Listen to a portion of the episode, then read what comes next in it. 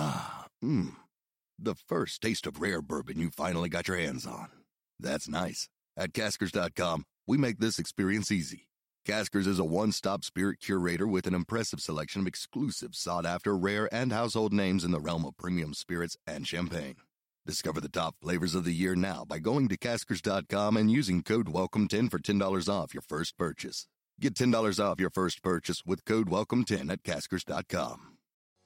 If you're living in Colorado and you are craving some good old Southern barbecue, be sure to give Moe's Original Barbecue a try. My favorite thing about Moe's Original Barbecue is we are a Southern soul food revival. We make everything from scratch daily, house made smoked meats and customer service to the next level. That was Robbie Peoples, one of the managers over at Moe's Original Barbecue. And like he mentioned, they have incredible food, awesome customer service, and I think my favorite part is how cool the environment is in both of their locations. We have live music at Moe's at our south location, 3295 South Broadway, which is full PA system, ticket sales. Uh, we have national bands, we have local bands. If you're a local band interested in playing, feel free to contact us at moesdenver.com. We would love to have you come down and play for a big old party at Moe's Original Barbecue. Not only do they have live music, but they also have a bowling alley and a dozen TVs with all of your favorite games on. They have two locations, one in downtown Denver off Broadway and 6th, and of course the other one that Robbie mentioned in Englewood. I would recommend some Moe's to someone because we cater to all needs, a family friendly atmosphere. We have Colorado beers on tap, all the games on the TVs. It will blow your mind with amazing barbecue. Hey everybody, welcome to the BSN Avalanche podcast presented by Total Beverage. Before we jump into the show, I want to tell you about this really awesome deal for BSN listeners. If you didn't know by now, Total Beverage is delivering beer, wine, and liquor anywhere in the North Metro area from Wheat Ridge to Erie. For a limited time, Total Bev is offering $10 off a $50 purchase on their website and app. Use promo code BSN10 to save $10 off a $50 purchase for all your parties and have it delivered straight to your door. Let's jump into the show. Welcome into another episode of the BSN Avalanche podcast presented by Total Beverage. I am your host today, AJ Haefele. I have a different kind of guest today as I have managed to talk Will Scouch into coming in uh, onto the show with me. Will, you have a you have a website here that I stumbled upon semi recently, uh, scouching.ca. I stumbled, you know, I found you on Twitter, and then you had a Patreon, all kinds of different things, right? And true. I'm I'm flipping through all these different things, and I'm like, wow, this is all really interesting. Uh, signed up, joined up, you know, decided to, you know, to to support some of the work that you're doing, and now, uh, now I'm a big fan, and I talked you into coming onto the show, so say hello to the good folks and uh, introduce yourself a little bit.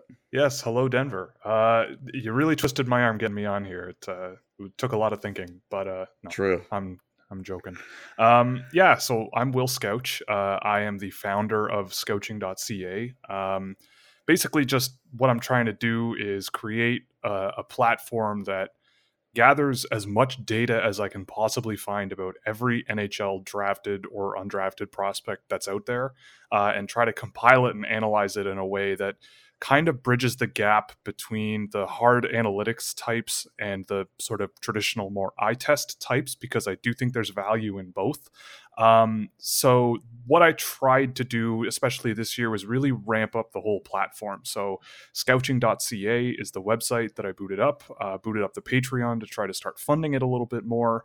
Um, really started to push my work out uh, a bit uh, more heavily into different areas, started writing more, although this year I haven't been writing as much as I wanted to.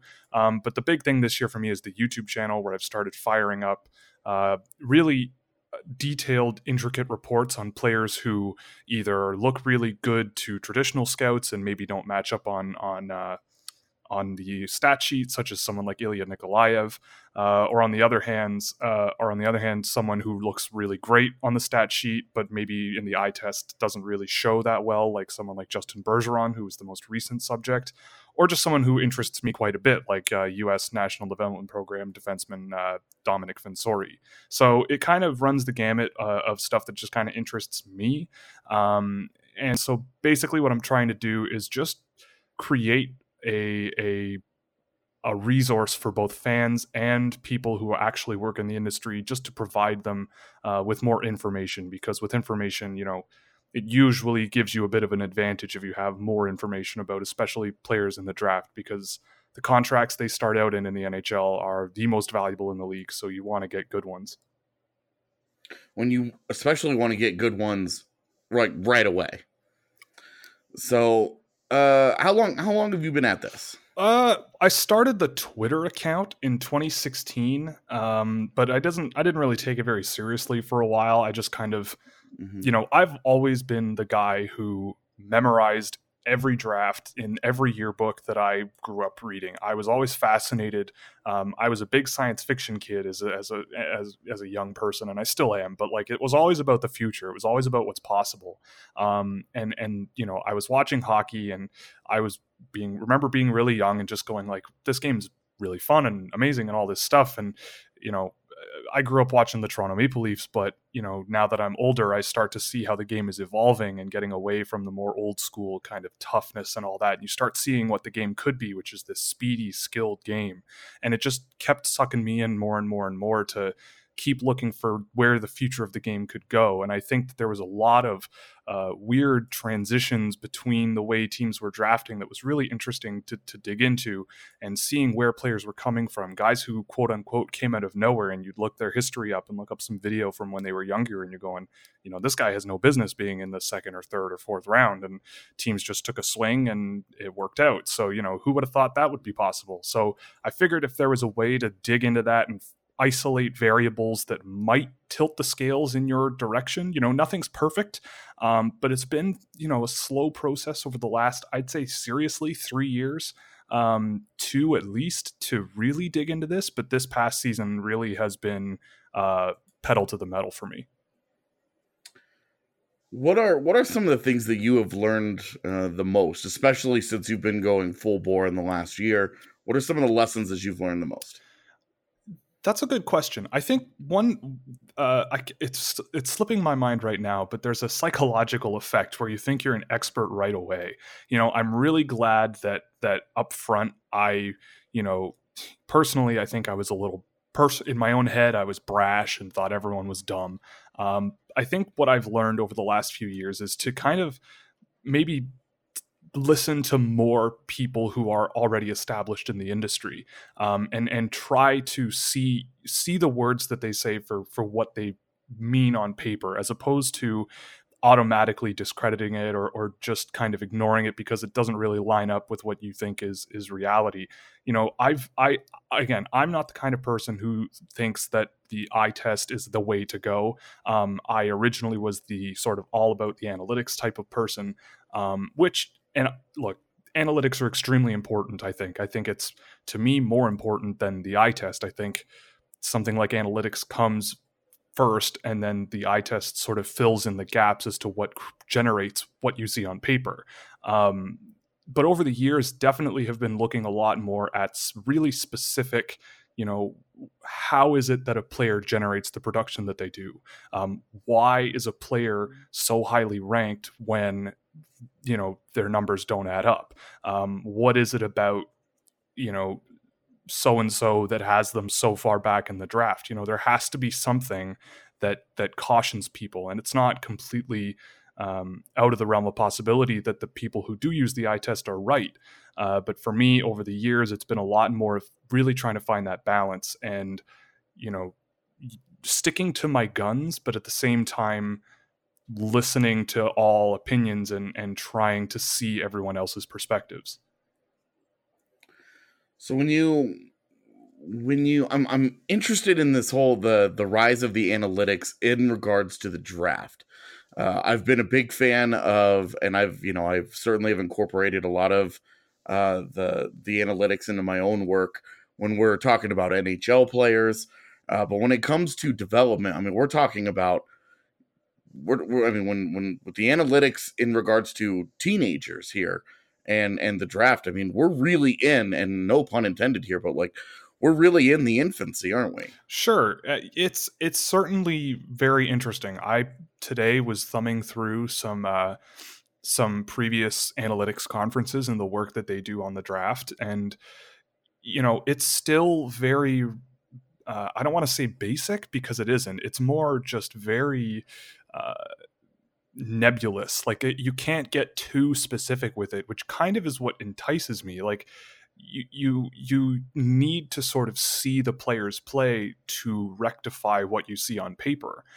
The thing that I think is is interesting about the draft is that there are so many different leagues out there and so many different um, talent levels and so many different players that that you could even just bother to look at. Um, you know, it, it's almost impossible for me to you know there are 650 players in the in the sheet of of dra- undrafted prospects that I track, and I, will admit I haven't seen them all play. Um, but it is it is really interesting to cast that wide of a net, see who pops up, and again, like going back to the eye test thing, generally speaking, the numbers that I run versus the actual rankings people put out, it lines up pretty well. Like my first round this year in terms of my ranking it's about the same group that traditional scouts would would put it's slightly different and i think some guys are overvalued and some guys are undervalued um, but in terms of analytically looking at the draft i find that it's more fruitful not to think about it as finding advantages or finding hidden value but maybe just just um, well, yeah, I guess it is like finding value. Sorry, I lost my train of thought briefly there, but uh, it, it's more about finding out what you're getting when you draft a player. You know, there there are multiple ways of being successful playing hockey, and I think that knowing what you're getting when you draft a player and having a very specifically tailored development plan for that playing style that that player has is just as important as drafting a good hockey player. Um, you you can't really get a player to be something they're not, and I feel like that happens. You know, um, a lot of guys perceived as quote unquote busts, you know, haven't always been those types of players. You know, one of the great examples that I love to bring up is Derek Brassard, who when uh, he was in junior uh, was a phenomenal talent. Um, and in his rookie season with Columbus, he looked fantastic.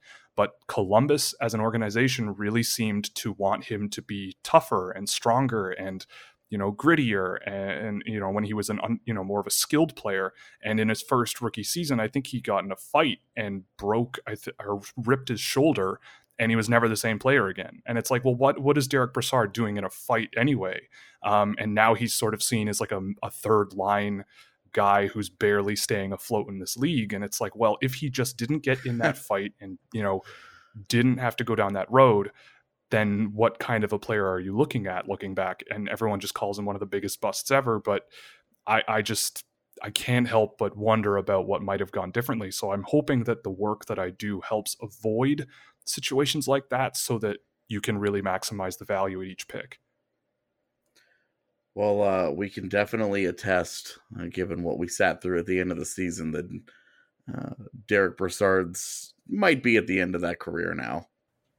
Yeah, and I, I, think it's just kind of unfortunate. I mean, he's just one example, but you know, I, am sure he won't be the last. But luckily, I feel like in the last couple of years, that trend has kind of slowly started to go away uh, as, as things progress, especially on the analytical side.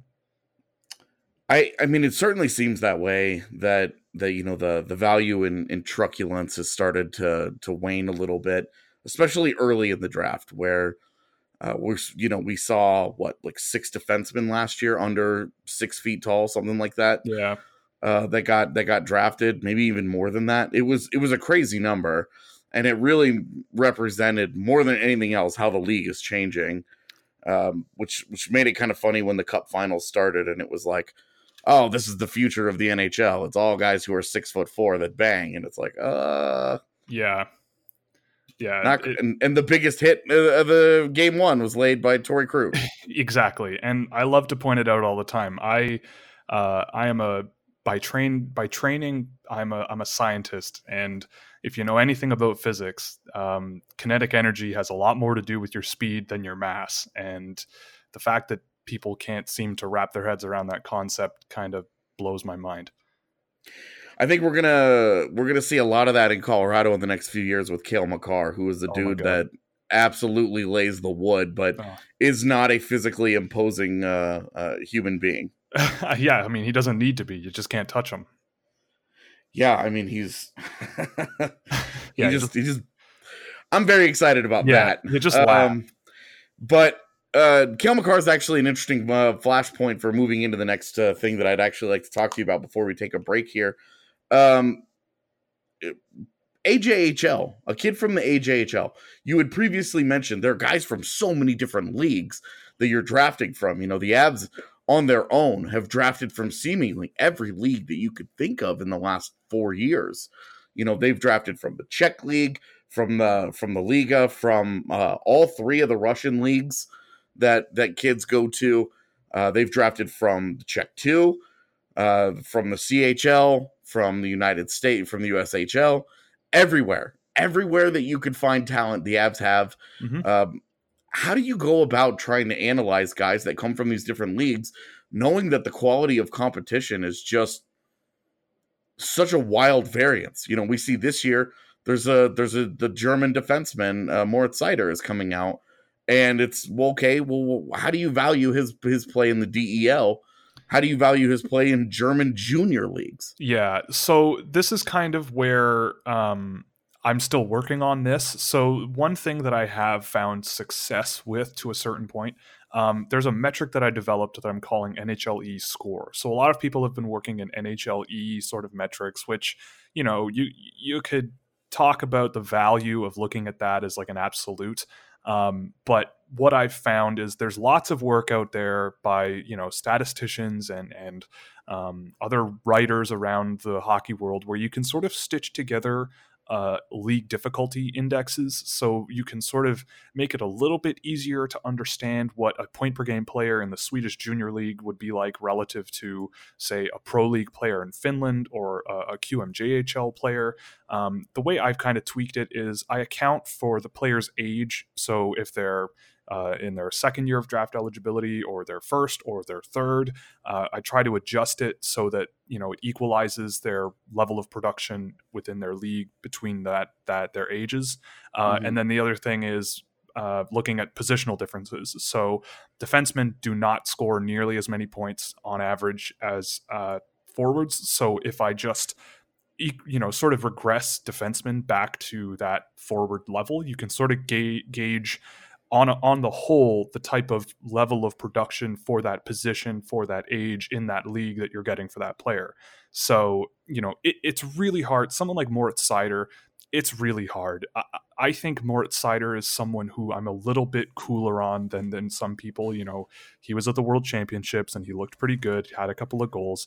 That's really great. Uh, and when I've seen him play, uh, I saw him play a little bit of international hockey in the uh, his World Junior tournament this year, where I thought he looked really good, and everyone sort of told me, "Oh, he's a physical guy," you know, all all this other stuff and, and all that. But but I found him to be a pretty good skater, and I see the argument where people are saying, "Well, he's just very raw and very, um, you don't know what he's going to be, so you can kind of mally. He's sort of malleable."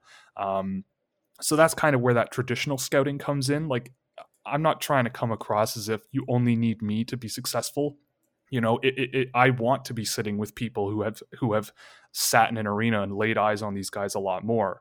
Um, you could convince me to take Moritz Seider a little bit higher than where i have him ranked if you've seen more of the other guys that look a lot better on paper to me. And you know i've seen Seider play hockey. You could convince me to to be flexible on him. Um, so it's all about kind of working together. But in terms of looking at all the different leagues it is tough um, and it is extremely tough when you get men's leagues involved because young players tend not to play a whole lot uh, relative to their teammates, so the numbers aren't nearly as good. So that's a project I'm looking at for this summer is really evaluating the differences between you know a 17 year old kid in a men's league and a 20 year old kid in a men's league, and if there is a bigger difference, you know if there's more of a significance between a guy who just gets say 10 points in a year in Sweden, you know, on paper he's not going to look great, but overall, you know, he might actually be a lot better because of other factors. Are you thinking about selling your house but it's not in tip top condition? How do you ensure you'll maximize your profit? If your house is in need of an upgrade, HouseLift can assist in eliminating all the stress of the remodeling process while matching the current trends that buyers most desire. And get this there are zero upfront costs from you, the homeowner. That's right, you won't pay for any of the upfront costs for the remodel until your house closes. HouseLift will handle everything from the contractors to the design while managing these costs. Here's what you need to do head to their website or Facebook page, both at houselift.colorado.com, and check out the incredible remodels Houselift has done for homeowners here in the metro area. In past jobs, Houselift has put anywhere from 15 to 60k more in their clients' pockets. Call 303 885 7888 today and find out what Houselift can do for you. Oh, yeah, if you hire one of Houselift's preferred realtors, they will sell your home without charging a listing commission. Uh, segment number two here, the BSN Avalanche podcast presented by Total Beverage. I've got Will Scouch here with me. Uh, Will, we're gonna get into this year's draft here. Uh, you know, and a little bit away from all the different things that you're up to. Let's let's use those things. Let's use all that work that you're up to, and and start digging in. First off, I have to ask Hughes or Kakko. Okay. Uh, at, at, at first overall, it's uh, it's still Jack Hughes to me. I, I, I you really have to pitch me hard on the idea of not going with Jack Hughes at number one. Um, I, I just I'm the kind of person who values potential and upside, and I think there's no there's a real chance that next season Kaapo Kakko's the better player. Um, mm-hmm. But God, I mean, you plant Jack Hughes in the middle of a line with Taylor Hall Eh, or or who cares? It doesn't really matter. Uh, it, it's gonna be something, and and I'm super excited to to see what he can do in New Jersey. At the same time, look, if you want to go with Kaapo Kakko number one, it's not the decision I would make, but it's not like you're getting a bad hockey player. Um, I just think that the potential with Jack Hughes is just really, really, really enticing. Just remarkable speed, remarkable transitional player, uh, really creative playmaker. Just makes everyone else better on his line. Um, you know, it, it's all there except for some physical stuff, which you can bring along, and he works his tail off to get to where he's been. So I'm really excited to see what what happens. Uh, it's still Hughes to me, though. Okay. I I mean I do agree, but it's just been it's obviously it's been it's been an interesting conversation throughout the yes. year as Avs fans have yes. gone back and forth, and then when they didn't get the fourth or then didn't get the top, uh, top two pick, it was like oh I don't care anymore. Yeah, it yeah you can't go wrong though. I'll say that. That's that's always been my answer to people is it's like regardless of what your preference is, if you pick one guy, you're not getting it wrong. Mm-hmm. You're just getting it different. Yeah. Um. Okay. So we are going to get in here into the into the fourth pick a little bit from your viewpoint. You know your rankings. So let's let's go with your rankings here.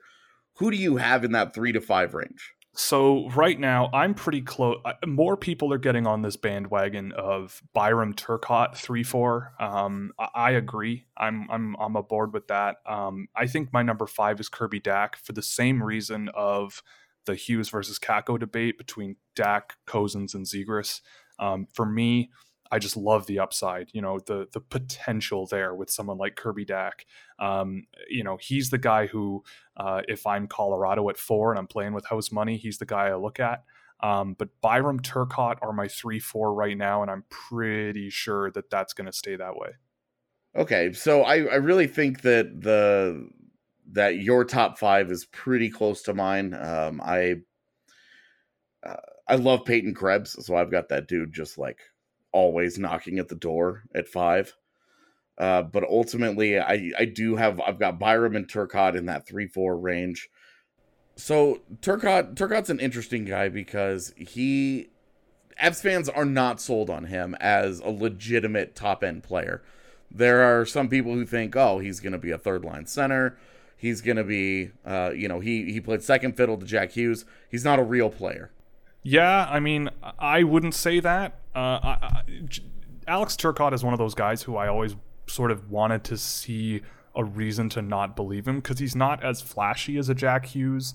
Um, but what I love, love, love about him is that he just seems to get it um, better than anyone else in the draft. You know, he's got enough skill to get by. He's got enough speed to get by. He can mo- both make a play and score goals himself.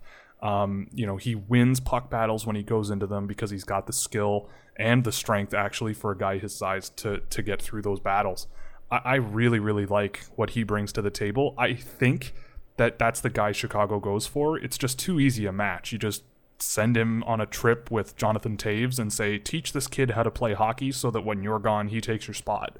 Um, and and it's and he's from the area, so it just seems to make sense. You know, they're going to give every reason to draft Turcotte before passing on him.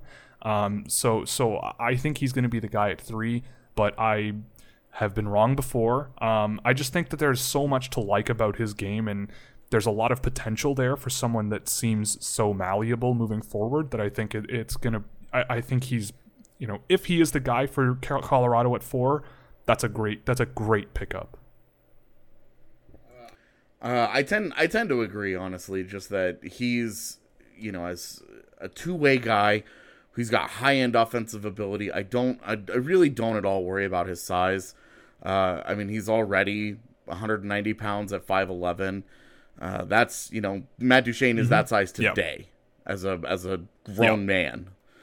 So if there's one thing that I think has been way overblown, it's that size. For sure.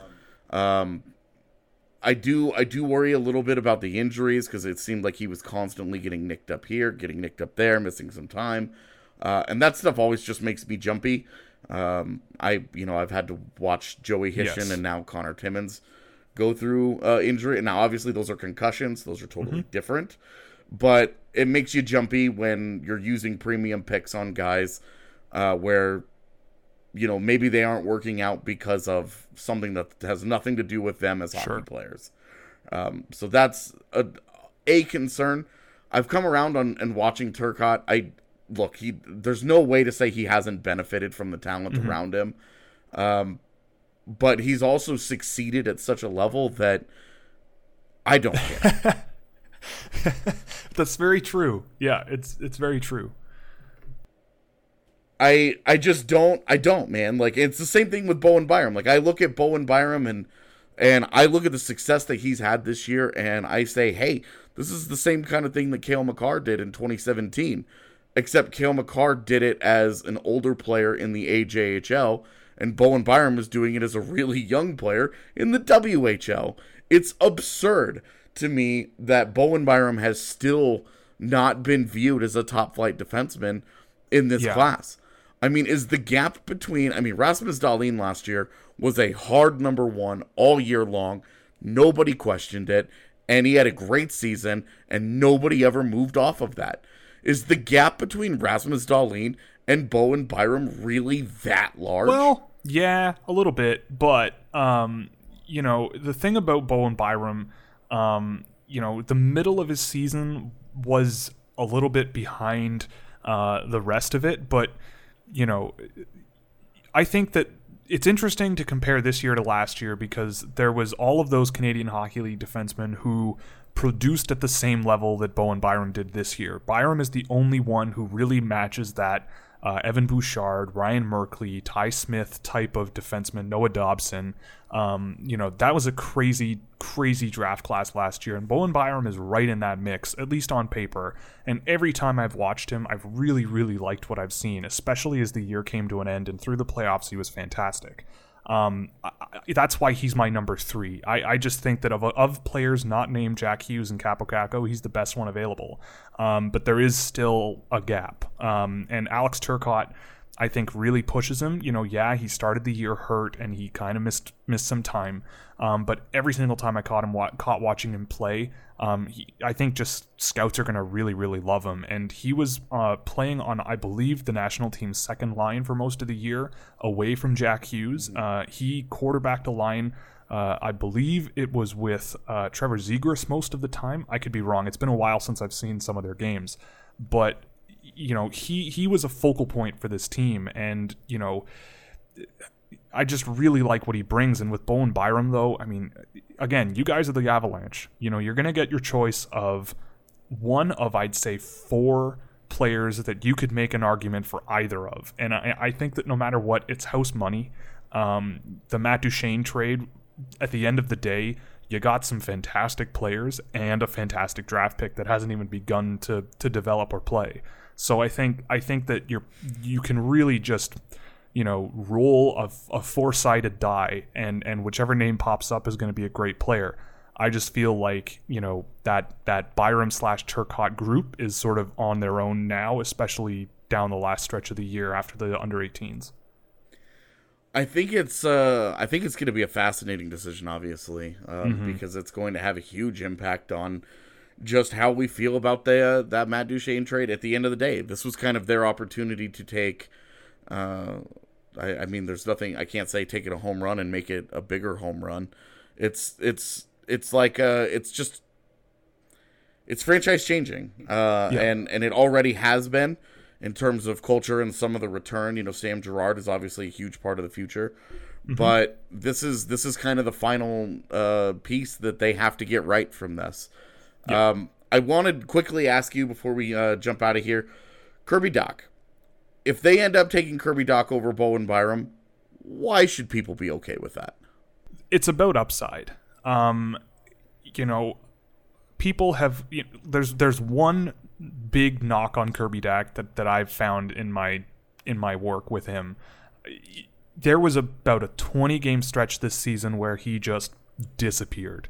Um, you know, in terms of on paper production, just zero. Like it was it, it was a huge dip after a really really hot start to the year.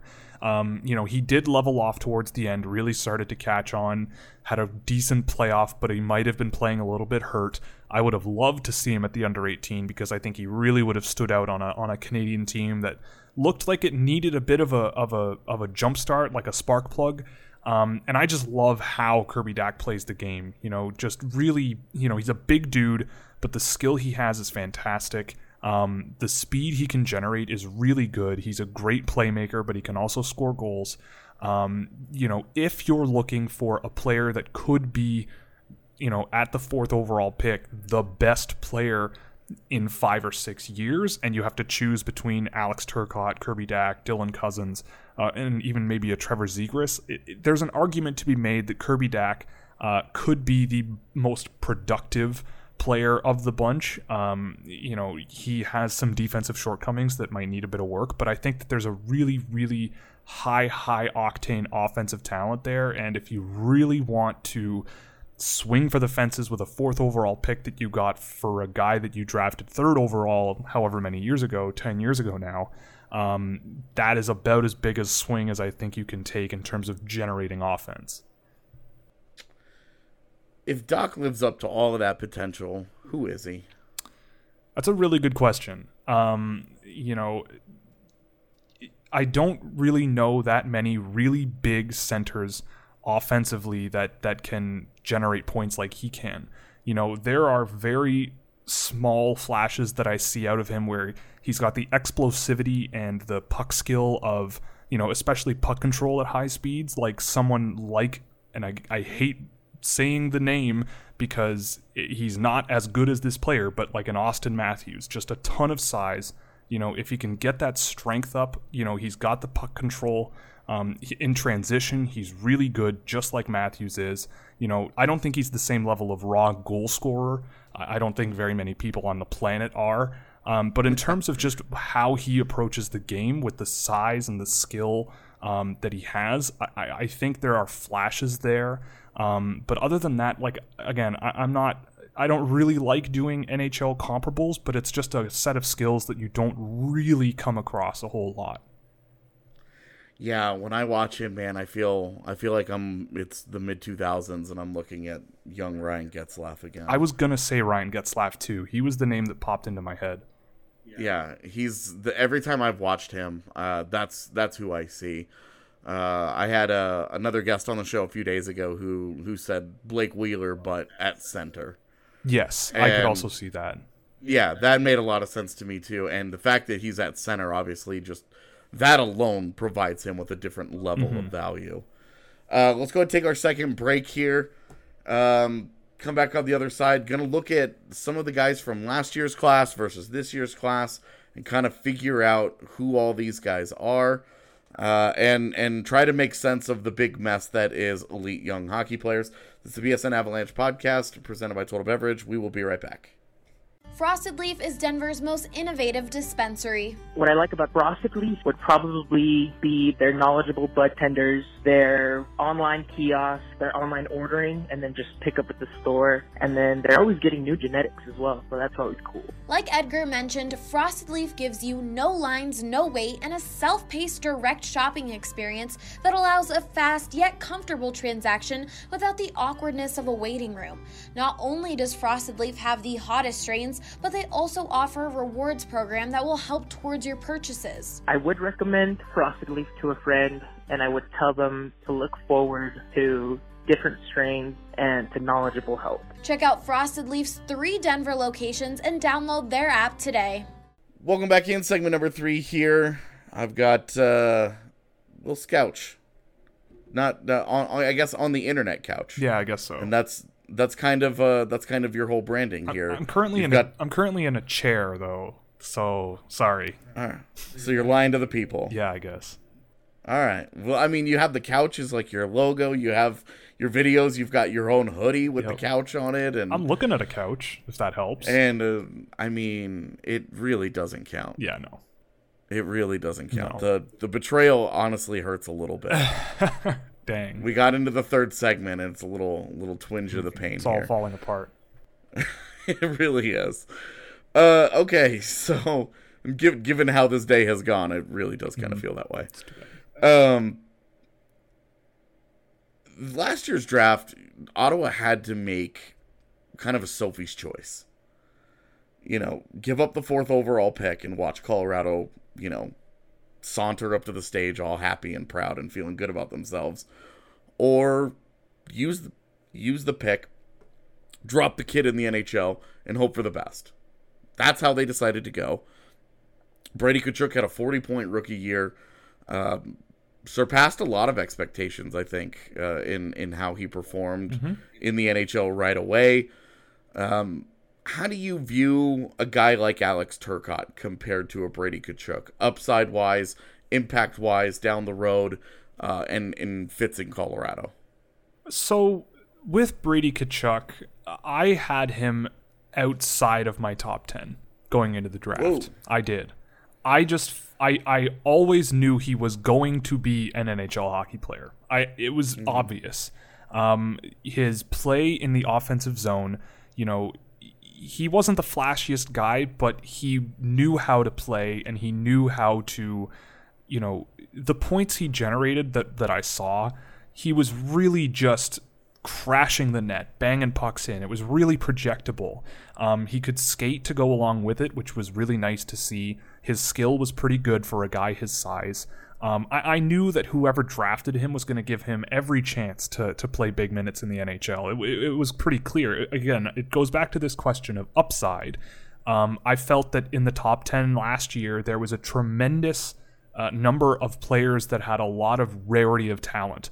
Uh, you know, Quinn Hughes to me is a once in a few years type of defenseman. Uh, Evan Bouchard, just the raw production that he had is just once in a few years. Um, Noah Dobson, I mean, just an absolute workhorse. You know, there was just a few guys who I just felt like were better long term bets uh, than a Brady Tkachuk. I mean, Brady Tkachuk has played one season and has been pretty good. I mean, he's he's slowed down as the year went on, but I mean, everyone in Ottawa slowed down as the year went on. So we'll see how it ends up for him. Um, I, I'm, I'm not skeptical, and and the only reason he was kind of on the outside looking in for me is just a question of where does he go from here? What type of player is he going to be in four or five years? Because you know immediately that that he could play in the NHL very quickly. Um, but I just wasn't really sold. Whereas someone like Alex Turcotte, um, you know, I, I do see the same type of he knows how to put up points at a high level, which is that in tight to the net type of play He'll take pucks around the back of the net. He'll crash the net himself. He'll drive to the net. He'll do all of those things. But I feel like Alex Turcotte, you know, brings something extra to the game a shiftiness in transition, uh, an ability to shake off defenders, just a bit more skill to his game. Uh, there, there are things that I just like a bit more about Turcotte. And I, I mean, I found uh, both Kotkaniemi and Tkachuk a reach in, in, the draft. I mean, but they were reasonable reaches, I thought. Um, you know, it, it, these these guys at the very top, past the top couple of picks, they're all very close. Uh, it's the same situation last year. It's just that last year I felt there was more defensemen, especially with real rare talent sets that were really, really interesting. So, you know, I understand the decision. If I'm in Ottawa, though, that wasn't the decision I would have made. Um, I felt like last summer was the perfect time for Ottawa to just turn the page on this whole era. Just, you know, give Colorado the pick, trade all your pending UFAs in the summer, just bottom out, sign some cheap veterans, and just start over and just burn it to the ground. Um, whereas what they decided instead was use the pick that you have because you never know. Um, you know, drag out all of these trades and see what kind of value you can get over the course of the year. You know, they got some decent offers and some decent trades and all that, but yeah, I mean, just me personally, probably not the way I would have gone, but I do really think that if you're looking at Tkachuk versus Turcotte, I think Turcotte does have that same level of projectability, but I just think there's a bit more to his game that Tkachuk didn't really show me. Well, and and Turcotte may not be the level of uh, on ice annoyance that oh, Tkachuk will be. No, but I think as a two way guy, as an impact two way guy, uh, I think Turcotte's gonna his his ceiling is really high. I think so, and uh, I think uh, if that's if that's ultimately end up ends up being the conversation is is like Tkachuk versus Turcotte, then I feel I feel pretty good about Colorado's chances yet again. If it ends up being Tkachuk versus Dack, uh, that is a whole other conversation. Yeah. Where I think Ottawa has, uh, a, they're going to have a chance in that one. Yeah, um, it's possible. And if it ends up Byram, it's who knows. Like it's trying to compare the different positions. Is yeah, kind of yeah. You're you're really just throwing a dart there. Yeah, it'll be. Um, the 16th pick. Colorado's got two picks in the first round. Uh, something that hasn't they haven't done since 2011 when they took Landeskog and Duncan Siemens, mm-hmm. uh, which you know nailed it halfway. Yeah, we'll forget about the last part of that, but yeah, you know, it happens. It does, and that's what they are absolutely looking to avoid this year. Um, at the 16th pick, there's been a lot of talk about taking Spencer Knight. He's the top ranked goaltender. Uh, he is widely viewed as the top guy and a legitimate first round talent. Is he worth that? It it depends on who's there, you know. Um look, if you have the 16th overall pick this year and someone like Alex Newhook is there, you take Alex Newhook. I, I, I, I, I did a whole video on Alex Newhook. He was the first one I did because I just the first game I watched of him, I just went, "Holy crap! This guy can really, really play hockey." Um, you know, I know Colorado fans might look at Tyson Jost and be a bit spooked. Um, I, I, see a lot more in Alex Newhook than I did in Tyson Jost at the time. I mean, I wasn't super well familiar with the BCHL, but that league seems to have come a ways in the last few years in terms of overall difficulty. Um, but when I laid eyes on Newhook and looked at his numbers and what I saw with my eyes, he blew me away. I mean, just a fantastic transitional center. I mean, if you I've been telling people if you like Jack Hughes and the way Jack Hughes plays the game but can't draft him, one of the best options not named Jack Hughes that is almost a carbon copy is Alex Newhook. Um, tremendous center in transition, really dangerous playmaker who can also score goals himself, but just, you know, always dangerous when he's on the ice, even with respect to the league that he plays in. Um, Spencer Knight, you know, look, goalies are weird. Uh, I'm always skeptical of drafting 17 year old goaltenders in the first round when you have much more projectable talents that you can fill your roster out with down the line. Um, you know, once you get past the 20 range, you could have that discussion. You know, in the mid to late 20s, I would start to think about Spencer Knight being a guy I'd look at. Um, I think mentally is where Spencer Knight really stands out to me. I saw a lot of the national team this year. I never saw any really glaring goals against that really I thought he should have had, but at the same time, that team was extremely talented. I didn't see a tremendous amount of chances against that really warranted a, a, a massive amount of uh, praise on the saves that he was making. Um, I saw him kicking a lot of rebounds right out into the middle of the ice again. Someone I saw post an article about having him in the top 10 of the draft because of, you know, and they listed a bunch of highlights of him saving save after save after save. And I'm looking at him playing and I'm going, okay, he's staying calm, which is great. You want your goaltender to stay calm, but he's just hoofing rebounds out into the middle of the ice that his defensemen don't have time to clear. So he's making life more difficult for himself, which, you know, if you can make the saves, then great. But uh, you don't see very many NHL goaltenders really kicking those rebounds right out into the middle of the ice. Maybe if you see him like what I've seen out of Frederik Andersen here in Toronto, who does kick rebounds, but he does it in a way that kicks them into the corners, kicks them behind the net, just tries to keep the pucks away from dangerous areas uh, and make those easy saves. Um, so I think with Spencer Knight, it's just really risky to me. And there are goaltenders, I think, available later on this year that are good bets, I would say. Um, most goaltenders drafted in the first round are not always the best options. You know, I remember looking at all the NHL goaltenders a little while back and looking at where they were drafted. And it, it, between rounds one and four, I mean, it, it was like a 50 50 split versus guys who played a lot and guys who never played in the NHL. Um, uh, my my strategy with goaltenders again, it's not particularly you know, refined because I'm not a goalie expert. But I like looking at goaltenders who, over the last few years, save a lot of pucks because you got to be saving pucks.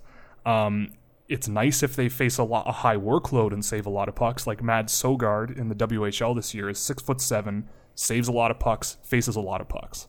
Um, and the other thing is, I think size does matter with goaltending, especially now goaltending equipment is proportional to their size nowadays. Um, and in a game of inches where the game is so much faster, I think those couple of inches that a goaltender might have combined with the athleticism really could go a long way. So Knight has the size, uh, of course. But to me, the question is are you getting a goaltender who has 85% of the chance of being as good as Spencer Knight? Uh, in the third round, and you can spend that 16th overall pick on someone who has a ton of palpable demonstrable upside like an Alex Newhook, or God forbid, if Peyton Krebs starts falling through the draft for some reason, or you take a big swing on someone like Cam York to round out that defense group. I mean, there's a lot more sort of team building aspects that I look at before Spencer Knight. You can't even you can't even try to can try to talk to me about Peyton Krebs falling down to 16. Because uh, if, if that happens and they don't take him, I will be apoplectic in the arena. Yeah, I, there I will too. be a scene. I will be on television. Uh, it will get dramatic, you know, in a hurry. I, I would do the same. I would join you. I I I can't fathom a world in which that happens. I I refuse to live there. No, I agree. Um, Spencer Knight. Okay, so Alex Newhook. You bring up Newhook because uh, the idea of Colorado going Byram 4 and Newhook at 16 has become kind of the uh, flavor du jour of Avalanche mm-hmm. fans. That's that's the combination they want to walk out of the draft with. If they take Turcotte or Dack at 4, do you still take Newhook at 16? And just say screw it. I don't think you can have enough centers. You know, I, I I think the, the modern NHL game is played in transition up the middle of the ice. Um, so you need your defensemen to be mobile. You need your defensemen to be able to move pucks. You need your centers to be mobile, uh, gain those zone entries. You need your wingers to be able to play both in the middle of the ice and on the half boards. You know, grinding pucks out along the boards. You don't see that, I don't think, as much, uh, at least not in the regular season, as much as you might uh, in, in a few years past. But I, I, so I think that you go for guys who play with speed and puck control up the middle of the ice. And Newhook has that in spades. You know, even someone like Vasily Podkolzin, if he's there at 16 and Colorado wants to swing on him, he's a great player who's in transition. It's just the other parts of his game that are kind of strange. You know, he gets his shots off, but you know, I just feel like he doesn't use the team he's given or doesn't use the ice that he's given to his best advantage. And I think that's something that's really tough to fix but Podkolzin has all of the tools to be a really, really great, aggressive offensive player um, that will fit in terms of with his skating ability and just his mentality in the NHL. Um, I, I, just am not sure the offensive tools are going to get there, you know. But other than that, if Cam York is there, that's a guy that you might look at. I mean, if you're if you've already got Dack at four, do you look at someone like Bobby Brink at 16? Because I'm I'm imagining he's available. You know, I've seen a lot of Bobby Brink play, and if that kid can learn how to skate, if you just paste him to a skating coach, you know, he's going to a place in Denver where they love their skilled guys. You know that that that program has a lot of guys with just a lot of raw skill, and Bobby Brink is certainly raw, and he certainly has a lot of skill. And if that's the direction that Colorado wants to go because they think he could be something really, really special, which I think he could be, I wouldn't be surprised if they went that direction as well and just went full send on both of those picks. Um, because they're already such a good team and they're already so promising uh, mm-hmm. that I think they can be a little bit riskier and try to go for someone like a Bobby Brink there. Outside of that, yeah, I mean, it'll depend on who's available. It, it really, really will.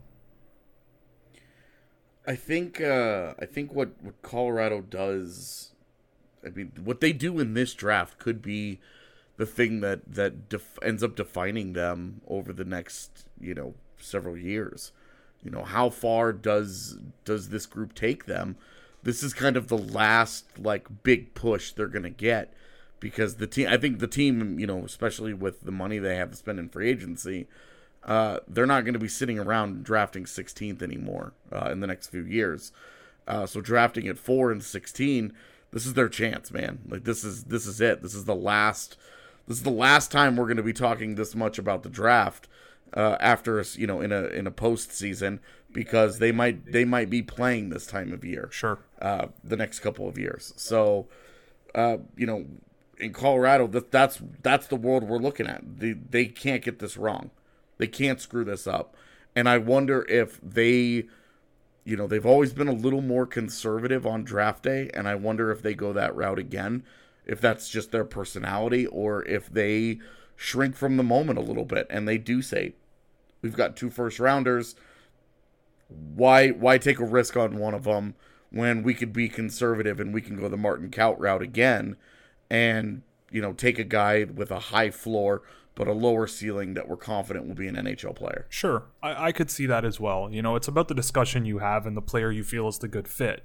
You know, I wouldn't be surprised. You know, you, again, like I said, you can never have too many centers, and I think defensemen are really important.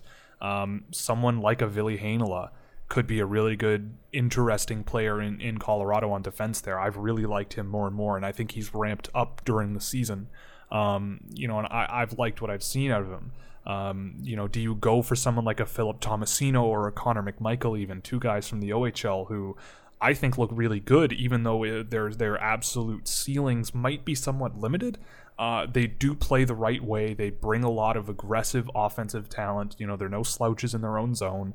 Um, you know, so maybe they do go that direction. I, I just feel like they already have so much to like, uh, you know, and at fourth overall, you're going to get a good player. You know, if you handle them carefully and you work with them and let them develop and dominate at every level that they're playing at and be patient, which I think Colorado can afford to be a little bit patient with these guys, um, then I think that there's going to be a, a cup, at least one really good player to come out of it. And, you know, maybe at 16 you go with the Martin Kaut route, who I think is a good hockey player. Um, but you know, I'm more of a fan of you know using their draft picks to just keep swinging because if you hit on one, you're gonna really hit on one, and it might sting if you maybe swing and miss on someone who maybe doesn't turn into what you think they will. Um, but I, I just find certain things, especially the numbers behind a guy like Bobby Brink, as just almost too good to pass up. I think it's going to be interesting. I uh, I finished my Bobby Brink scouting report yesterday, and I said he wasn't a first rounder to me. Uh, so I like that. I like that you and I are going to be on a little bit of a different page on that. Yeah, we'll have to uh, see. I just uh, there's there's a lot of questions that I have about projectable skills there and what he might have been able to get away with outside of shooting. I wonder about him as an all around player. Uh, we could probably do an entire show just about Bobby Brink, you and I going back and forth. But I want to get you out of here. I do appreciate the time you've already given me. But I have one last question for you, and that is why why is everybody sleeping on Dom Fensore and when does when does he get drafted? Uh well, okay. so I made a video on Domenick Fensore because I started out my series by tracking Cam York and made a video on him and I always found myself really intrigued by Domenick Fensore every time watching the US national team. Actually, both him and John Beecher were two guys who really stood out to me as guys really flying under the radar on that team. You know, you have the four or five or six guys that everyone's paying attention to, but there's these two other guys that no one seems to be talking about. Um, now everyone's talking about Domenick Fensore after the World Under 18s because, of course, they are, because he's on a bigger stage and he's a great hockey player. Um, you know, I don't think he's a first round pick personally, but uh, I do think that he should be a guy that teams are looking at in the second round. That's my hunch. Um, you know, he matches up with Cam York really well on on most metrics that I track, and he doesn't usually play on the same pair as Cam York. Sometimes he did, but not all the time. Um, the things that I love about Domenick Fensore, well, number one, not named Jack Hughes, he's probably the best pure skater on that team. Um, the guy can just fly, and and and some guys just have speed and no puck control. Uh, he knows how to weave through defenses. You know, he he's the downside is he's five foot seven, uh, maybe gonna yeah. grow a couple of inches. Um, but in terms of a transition defenseman, a puck mover, an efficient passer, I, I, I always just was really drawn to watching Domenick Fensore. He's going to get fans out of the seats. You know, he, there's a ton of upside there. You know, the, the, the mobility, the vision, the you know he has moments of really aggressive offensive play. Um, you know, yeah, he's five foot seven, but that doesn't mean he's unwilling to engage in physical contact. One thing about him that really interested me from the games that I tracked, he broke up a lot of breakouts in transition as well. You know, his skating is great and he's great with his stick, so he can he can really avoid getting hemmed in his own zone, which is where he falls apart a little bit. You know, um, fighting guys off in front of the net, missing assignments in his own end. It, it can be shaky, and that's somewhat common with young players.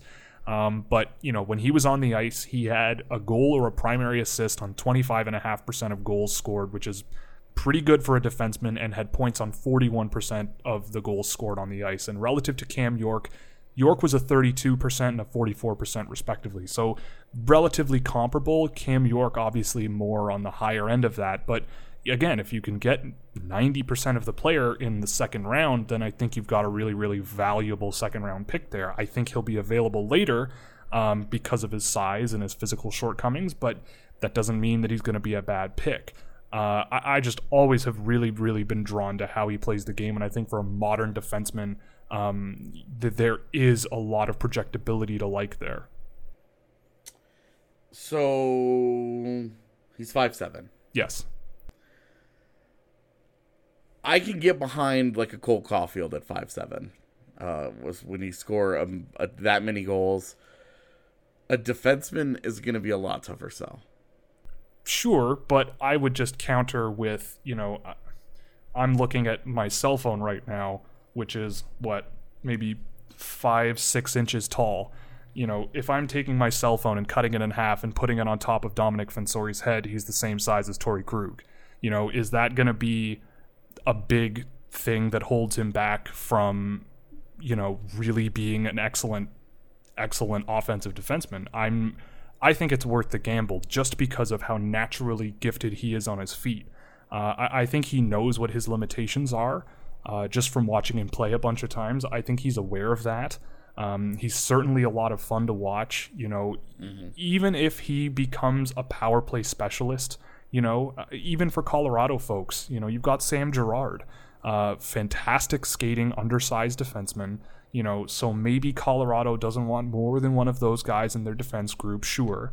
Um, but but I certainly think someone like Fensore could fit in, especially if the difference between him being a say second round pick and a fifth round pick is you know two inches of height. I think in in the fifth round, I have no issues. I I honestly I think in the third round I have no issues. Uh, but at at 47 where Colorado picks their second time, I would definitely be iffy there. Um, I'd be curious about how uh, other teams are going to value him, and he's definitely going to be one of the guys that I'm keeping a close eye on once uh, once day two gets an, un- underway, because I'm I'm fascinated to see. I mean, that's we're always talking about how it's it's getting smaller and faster and it's more skill based. Well, this year we have a couple of extreme examples. You know, Cole Caufield is going to be the forward version of it, uh, where you're a lot more comfortable. There are a lot more small forwards, guys who are five foot nine, who have succeeded. Yep. You know, Johnny Johnny Gaudreau could fit inside my pocket. He had 99 points this year. Yep. So you know there are there are forwards who have succeeded and been really small, but a five foot seven defenseman in the modern era. I don't I don't know of any off the top of my head. Although you know I've been I've been around Tyson Barrie enough to know whatever that guy's listed at is generous. so uh, I I can tell you you know there there are some smaller guys, but that's real small, and that's and you always do wonder, you know, okay, well, where's the line? Where's the line? And I think Dom Fensore is the kind of guy that can help us find where that line is. Uh, and I'm I'm excited to see where he goes on draft day and to, to to watch his development over the next few years. Sure. I mean, and my attitude is more if you can play, you can play, you know. And and what I see out of a guy like him, it's just really, really tantalizing. I mean, it- just the way that he skates and how he can control the puck at that high speed and just weaving through uh, defensive systems. You know, it's really nice. You know, and the fact that he's smaller. I kind of see it as a bit of an advantage. He can keep the puck tighter to his body, less of a distance between his body and the puck. You know, the lower center of gravity. He's not particularly skinny out there. He does look small, uh, but he's not necessarily gonna, you know. I, I didn't see him really getting rubbed off a lot of pucks. I saw him blow through defenders who were trying to pin him against the boards. You know, he's just very evasive. So it's going to be interesting, like you said, to see if that projects. I, I totally agree. And I have him ranked way higher than most people have him ranked, but that's only because of what I see and what I've tracked and and you know his relative value. I don't expect him uh, to be a, a early second round, mid second round pick, but I mean if I'm sitting in the third round and I have the 75th pick overall, I that is a player that I certainly will take a swing on.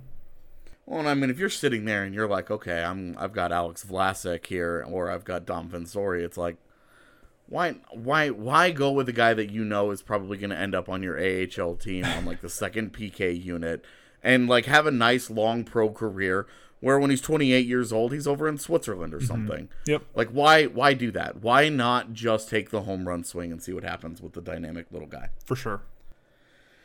Well, I do want to thank you for coming on to the show today. I really appreciate the time. Uh, I know you and I have had quite the adventure this evening, so I'm going to go ahead and let you get out of here. It's all right, Um, man. Let let the good people know where they can find you and where uh, where they can dig up all your work. Of course. Uh, well, the main place I'm most active is twitter.com slash scouching. Uh, you can also find me at youtube.com slash scouching. I believe that's the custom URL. If you search scouching on YouTube, you'll find it. Um, you can support the project at patreon.com slash scouching, where there's data sheets for hundreds and hundreds of drafted and undrafted prospects that you can get access to, full of a bunch of different metrics that are fun to look through. Um, we have private chat rooms like on Discord and such. Uh, you get early access and credit to videos as well. Um, so those are the most active places. You can check out the website at scouting.ca. There's some cool little visualization tools to help make these metrics and all of this data a little bit easier to digest rather than just staring at a spreadsheet. Um, the public version of this spreadsheet, which is the basically consensus top 100 players available this year, is available. I the link is extremely long and complicated, and I won't bore you with it, but just ask me on Twitter and I will find the link for you and get it to you. So yeah, any of those things, and you'll be able to stay in touch with what I'm doing. Well, there you have it. Will Scouching. Thank you for coming on to the show. That'll be it for today's uh, BSN Avalanche podcast presented by Total Beverage. Thank you guys a lot. We will see you tomorrow. The Colorado Golf Association is dedicated to preserving, improving, and serving the game of golf here in Colorado. And right now, they're conducting their annual Dream Golf Vacation Raffle. Ed Mate, Executive Director of the Colorado Golf Association, gave us some more info on what exactly you can win if you enter. We had six grand prizes this year and 40 plus other prizes. So the, the big ticket items, so to speak, or the grand prizes are a trip to the BMW Championship, including VIP access, thanks to our partnership with BMW. Uh, we have trip to Streamsong. We have a trip to Bandon Dunes. We have a trip to Sand Valley. And then we have what I think might be the coolest, a chance to take an, uh, a 7 Series BMW down to Telluride to play in a CGA only event. The raffle tickets will go on sale on our website, coloradogolf.org. Tickets are $40, and you know all the proceeds from the raffle are going to support youth development in the state of Colorado. So you're making a great donation to a great cause, but you're also having a chance to uh, really have a fantastic dream golf vacation. For a chance to win, be sure to go to coloradogolfassociation.org.